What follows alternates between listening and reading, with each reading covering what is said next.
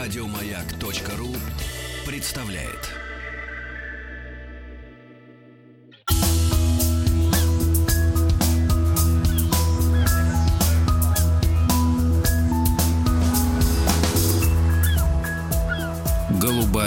Лента. Ну, я очень рад э, видеть в нашей студии в добром здравии Дмитрия Алексеевича Гутно. Дмитрий Алексеевич, э, доброе утро. Доброе утро Дмитрия снова. Алексеевича можно узнать со спины. Он в твидовом пиджаке, как правило, да. Да. Настоящий профессор. И не Не- изменяю своим традициям. Э, Дмитрий Алексеевич, а в каком возрасте впервые вот надели такой пиджак? Ну, лет, не знаю, 30 с гаком. Вот. Когда приходилось уже выступать перед большой аудиторией, надо было играть солидность такую. Да, да, да. А, Дмитрий Алексеевич также, ну, в Питере говорят бадлон, а у нас э, здесь в остальной части страны водолазка. Э, вот, все очень гармонично. Профессор, мас- настоящий профессор, не то, что который по средам приходит, а, Московского государственного университета, э, доктор исторических Вы наук. мне льстите. Да, правда, я вам серьезно У вас говорю. наверняка есть документы. Есть. И это не, не усы, лапы, хвост, правильно? Вот, Дмитрий Алексеевич, э, продолжаем цикл «Голубая лента» о трансатлантической, истории трансатлантических перевозок. да, и систем- связанных с этим да, Да. кораблей и тому подобное. Я в прошлый раз оставил вас в прошлый, э, прошлый четверг э, с рассказом о Сэме Кунарде, который на некоторое время сделал Атлантику, даже называли, что это его внутреннее море или его озеро Кунардовское. Так вот, э, эта ситуация очень сильно беспокоила его конкурентов. А, э, Тут я бы хотел напомнить, что Кунард, значит, хоть был американцем, действовал, под, э, то есть фирму он свою организовал судоходную под английским флагом. И, соответственно, ам, четверть его капитала уставного были английские. Англичане, давая деньги, давали они не просто так, они были, конечно, очень заинтересованы, чтобы почта доходила до Америки вовремя, но они ставили определенные условия. Например, корпуса его кораблей должны быть сделаны исключительно из дуба. И исключительно, так А в сказать, чем так причина? ну вот Типа они люкс? не верили, что железом или чем А. еще можно заменить. Понимаете? Вот чем, естественно, возможности Куннарда технические несколько уменьшало. Хотя до поры до времени это не, не особо чувствовалось, у него конкурентов не было. Его ритмичность, его, так сказать, всепогодность его кораблей и тому подобное давали ему конкурентное преимущество. Но, как всегда это бывает, в общем, счастье бесконечного Ну, тем более, когда вот такое условие, да, было Конечно. поставлено, не- Да. непонятное. Эм, Ну, кстати говоря, его все-таки можно назвать предпринимателем, потому что э, там было четверть государственных денег. То есть это была не государственная компания, а с государственным участием. А то, а, э, ту историю, которую я вам сегодня буду рассказывать, это, по сути дела, государственное лоббирование. Значит, э, о чем я буду говорить? Я буду говорить о компании, которую я уже один раз упоминал. Называлась она Dramatic Line, и основал ее человек по имени Эдвард Коллинз. А драматик, это как-то драматично Ну, вы звучит. помните, мы с вами забаскалили на эту тему. У него там все корабли назывались э, Шекспир, там Гамлет, Человек э, искусства, вот, короче. вот, драматически. Ам, Коллинз, вообще, если Кунард был человеком, который называется... Кстати, можно self- было бы, знаете, вот на тему наших, можно, а то забуду потом, а, на тему драм, Dramatic Line, а, можно было бы, вот у нас разрабатываются же новые виды оружия, в том числе стрелкового, например, револьвер армейский Пушкин. Или Да. булава Шекспир. Ну, кто? Это Шекспир летит к вам. Нет, Надо запатентовать этот подход. э, другую драматику вижу. Или жилет пуленепробиваемый Пушкин. Бунин.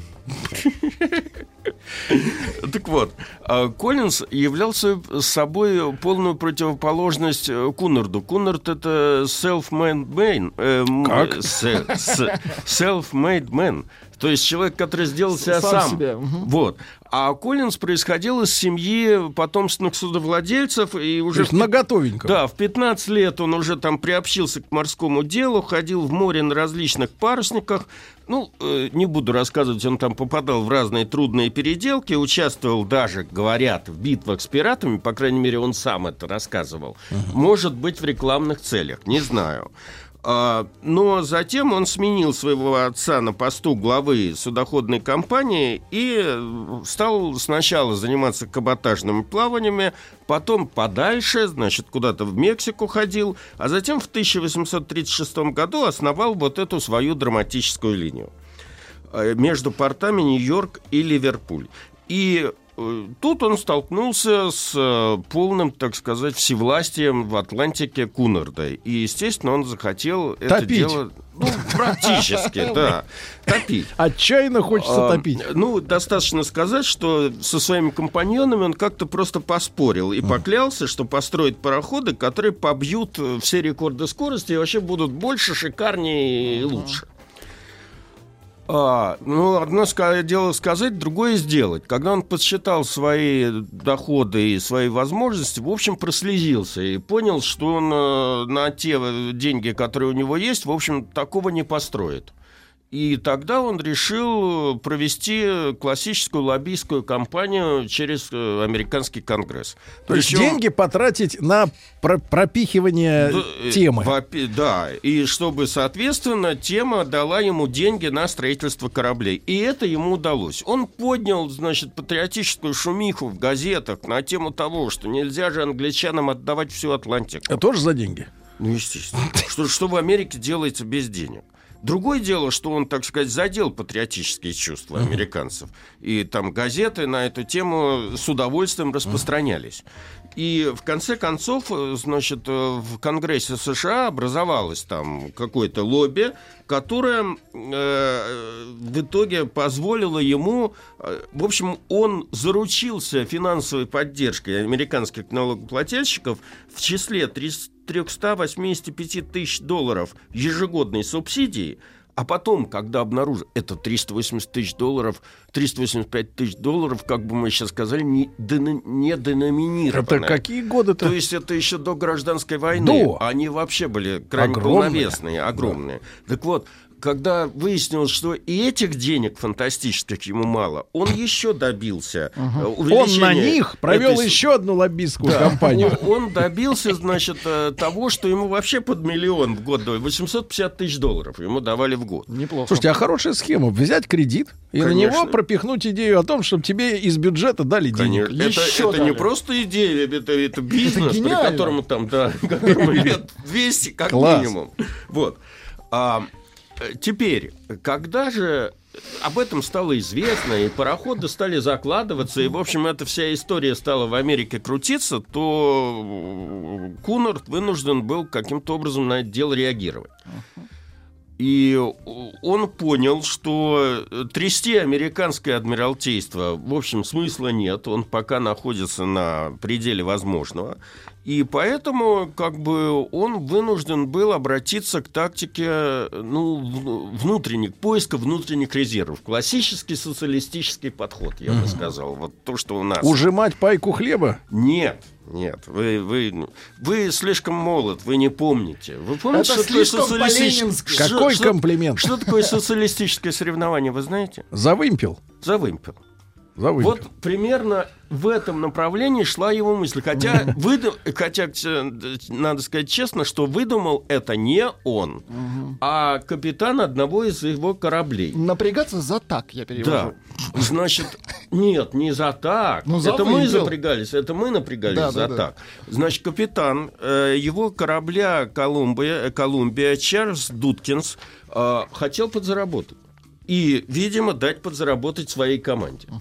Поэтому он, собственно говоря, и выступил с предложением учредить переходящий приз командам и капитанам кораблей пароходной компании Кунарда, который бы вручался тому, кто быстрее переплывет Атлантику. Классическое социалистическое Да, соревнование с э, элементом финансового, так сказать, стимулирования. Тут единственное, что, э, так сказать, э, Дмитрий Алексеевич, в Советском-то Союзе это приобретало странные формы, потому Да. что есть план.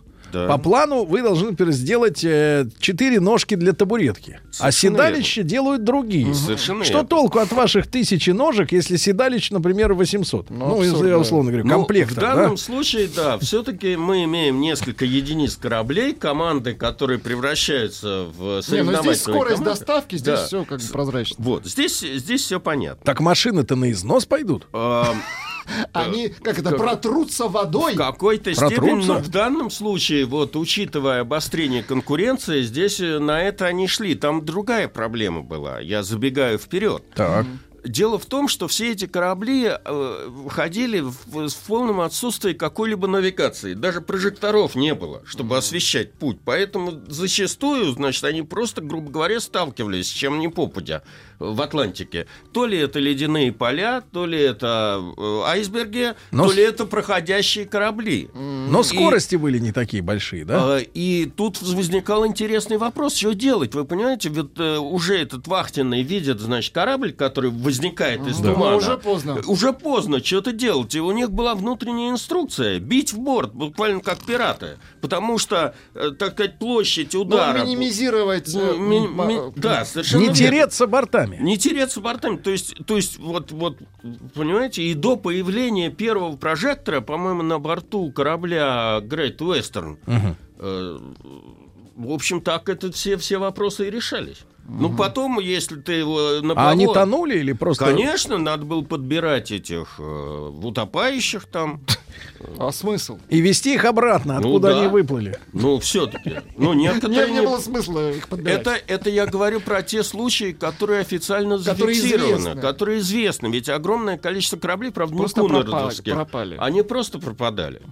И мы до сих пор не знаем, где они и что. Я, конечно, могу перечислить названия этих кораблей, но это никому ничего не скажет. Но счет на какое количество идет? ну, на порядка. де- ну, на- понимаете, на десятки они идут. Кораблей, пропавшие, кораблей. Пропавших кораблей. да. Никто не знает, по какой причине. Не- не, что там с ним было? Кто-то предполагает, что-то предполагает. Ну, Может, кто-то бутылку выкинул, и это стало известно что-нибудь. Ну, э, успеешь ты написать. То есть что-то. опасное дело-то. На- тогда это Плыть. было вполне опасное дело. Так вот, а, э, Кунерс оценил все достоинства этой идеи, и, собственно, тогда и появился главный переходящий приз. Вот это вот голубая лента Атлантики, которая у нас вынесена в название. Вымпел голубой. Которая является голубым вымпелом. Это физически лента. Физически лента, и поначалу это был внутрикорпоративный приз. То есть, KPI. да, да. И, э, ну, об этом стало известно. Всем, конечно, было интересно, какой из кораблей Кунарда придет быстрее. Там началась такая игра. Американцы, естественно, на этом зарабатывали, потому что тут же появился тотализатор. Какой из кораблей. И поэтому эта идея пере- переросла рамки, собственно говоря, самой компании. Хотя Кунард довольно долгое время отдавать вовне свой приз не стремился. То есть это как бы его капитаны зарабатывали премии. грубо А большие, вот так вот по- понимать-то что? Ну, понимаете, во-первых, это 150 лет э, длилась эта гонка. 150. Ну, конечно, последний, по-моему, э, корабль, который получил ее, это был 1952 год. Это э, какой-то лайнер United States назывался. И вот с тех пор, значит, просто как бы из-за начала трансатлантических сам- перелетов вот вы- э, актуальность потеряла. И сейчас этот приз где-то хранится вот у этой самой конторы э, судоходной компании, которая там даже лайнера не содержит. Она, по-моему, просто этими контейнером, контейнером пере- перевозками занимается, понимаете? Вот. Значит, э, ну... э, Вернемся. Тут, тут, да, вернемся к этому. Дело в том, что когда Кунарт, э, в общем, пошел на это все дело, то тут же возник вопрос о твердых правилах. Значит, все-таки, если это соревнование, то все должны... Все четко. Все, все должно быть четко. Четко. После э, сразу о правилах, после новостей, новостей спорта, друзья мои, Дмитрий Алексеевич Гутнов, доктор исторических наук, с нами сегодня э, рубрика «Голубая лента». Не успевайте послушать в прямом эфире на сайте радиомаяк.ру, подкастах в iTunes в любое удобное для вас время.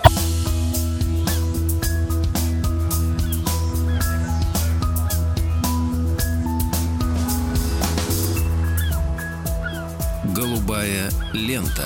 Дмитрий Алексеевич Гутнов, э, профессор Московского государственного университета, с нами. э, и условия э, для честного конкурса вот этого, Так да? вот, первым условием, и, он, и очевидным условием было то, что гидрометеорологические условия э, путешествия с запада на восток и с востока на запад по Атлантике, они разные. М. То есть корабли обычно Из-за идут течения. дольше из Нью-Йорка в, в Ливерпуль, чем из Ливерпуля в Нью-Йорк. И чтобы поставить команды соревнующихся кораблей в равные условия, было принято решение, э, так сказать, сравнивать, э, ну, для дистанции Нью-Йорк-Ливерпуль и Ливерпуль-Нью-Йорк э, Разные. разные Учитывать направление, да. учитывая направление. Дальше. Встал вопрос об конечных и отправных пунктах. Когда все это дело начиналось, то, естественно, начальный пункт – это порт, и конечный пункт – это порт. Но по мере включения в это все соревнование все больше и больше количество участников, в том числе разных стран, потому что к 70-м годам 19 века э, в гонках принимали участие немецкие корабли, французские корабли, э, бельгийские корабли, то было принято решение, значит, вынести отправные точки из портов. И, опять же, э, дифференцировать То есть они из разных мест выходили. Да, они из разных мест выходили. Поэтому считалось, что отправным пунктом для лайнеров, идущих э, из портов Северной Европы, э, в Европе были моряки, были маяки Нидлс, Бишоп Рок, Фастнет и Эдисон, а для лайнеров, которые выходили Это из уже Шотландия, да? да. А э, для, для лайнеров, которые выходили из портов Средиземного моря, траверс мыса Гибралтар. Мгм. Ну и, соответственно, то же самое э, в Америка... с американского континента. Э, Для лайнеров, идущих в западном направлении, были выбраны плавучие маяки Амброс, Санди Хук у берегов Америки.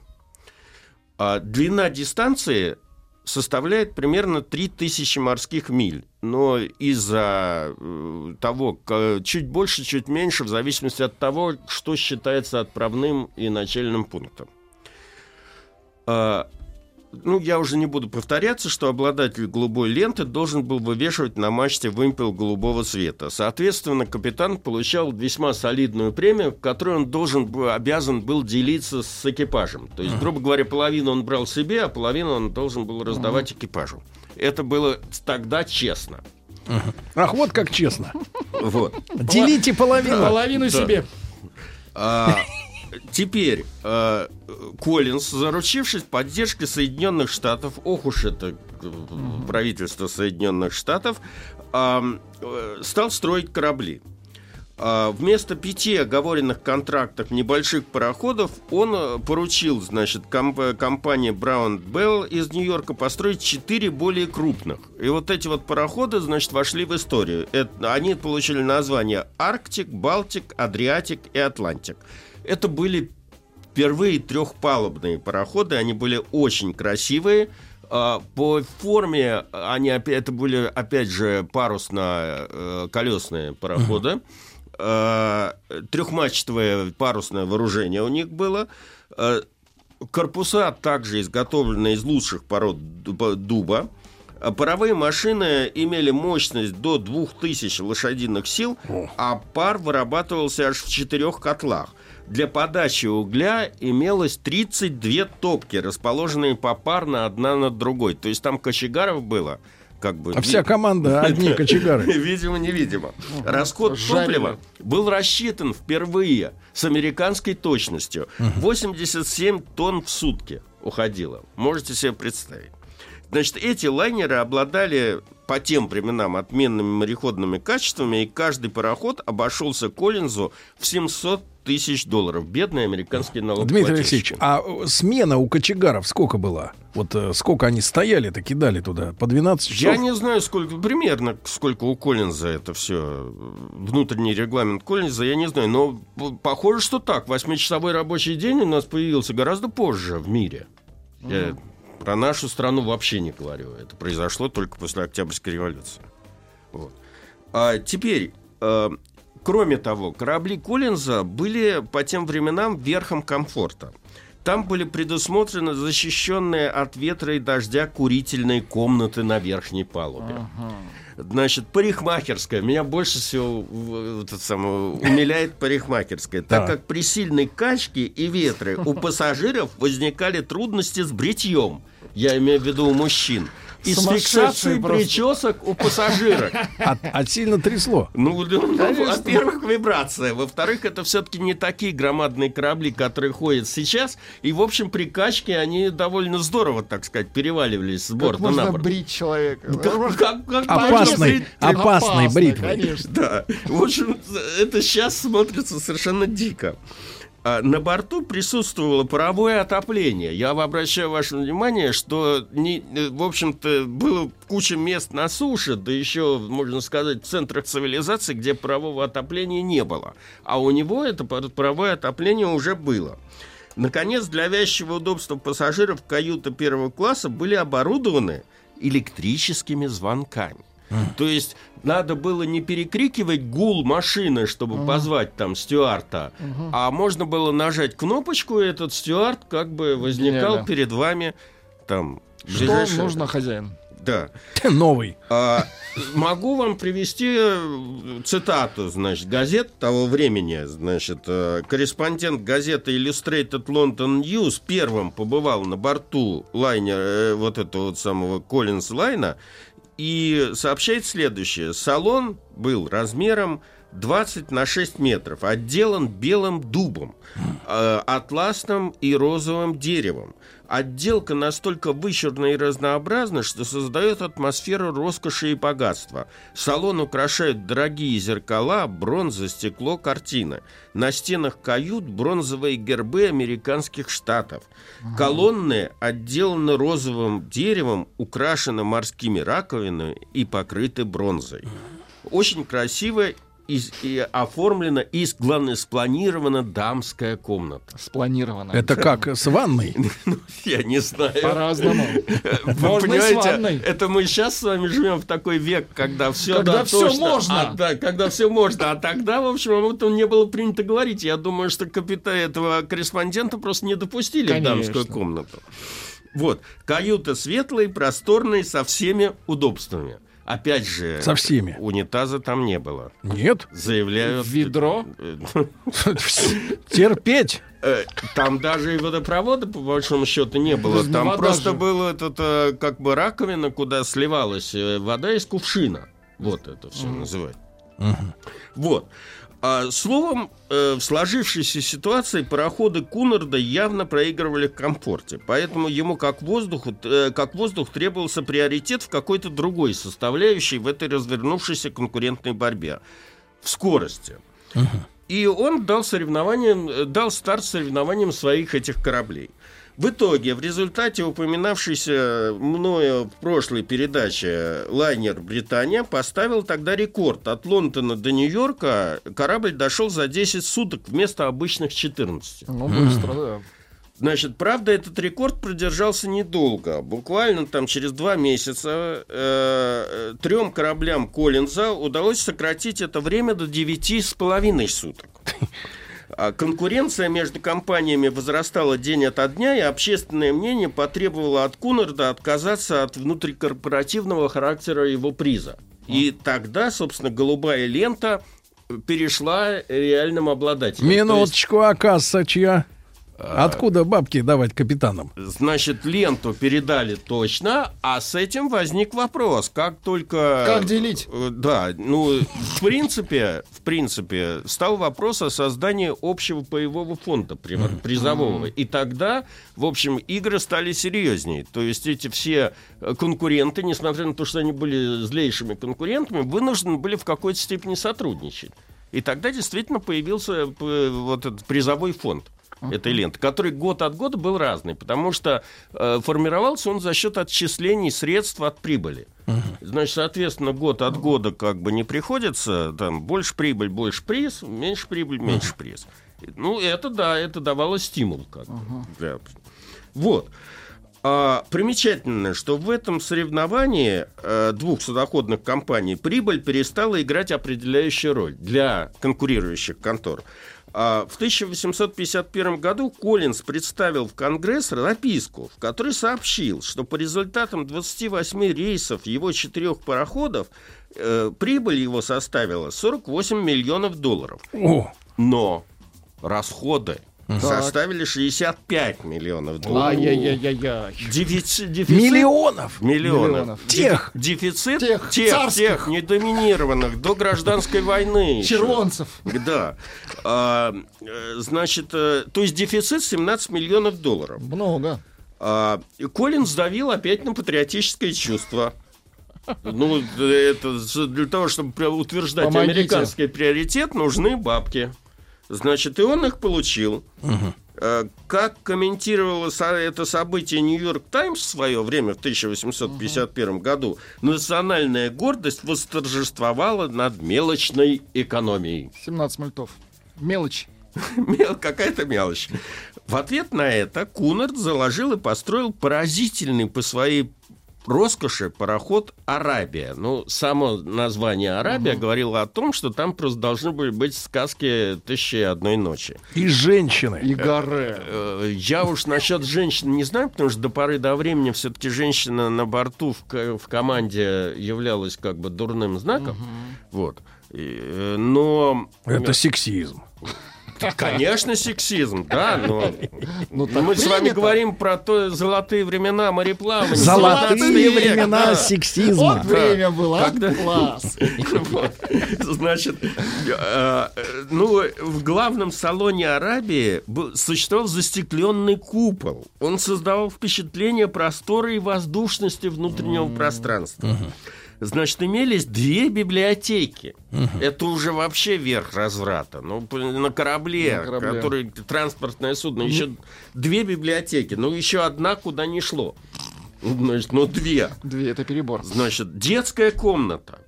Оборудованная Милицией. там. Э, Так и хочется сказать, пришел поручик Ржевский и все опошлил. Конечно. Вот. а, Отлично оборудованные каюты. Э, Но э, корабль э, был слишком... То есть, грубо говоря, соотношение деревянного корпуса и больших паровых машин не позволяло ему развивать э, скорость сильную. От вибрации, от- ну, в общем, там есть определенные ограничения для деревянных конструкций. И поэтому при, всей, при всем своем комфорте корабль не мог тягаться со скоростью. А как выяснилось, в этой самой конкурентной борьбе э, значит, комфорт ценился только в сочетании с э, скоростью перемещения. В итоге Кунард потерпел поражение в этой схватке. Совсем разорился. Не то чтобы это было связано с его... Дела он вел нормально, но его подвело несколько обстоятельств. Первое, от него не зависело, это я уже озвучил в начале нашей передачи, это когда его обязали строить деревянные корабли, деревя- деревянные корпуса, но в большей степени его подвела э, Крымская война. Ведь когда началась Крымская война, это была одна из первых общеевропейских войн. Против одной Ну, России. Против одной России, да, совершенно верно. А, э, Английское адмиралтейство мобилизовало огромное количество кораблей, естественно, не своих государственных, а частных. В том числе 14 пароходов Кунарда были отправлены.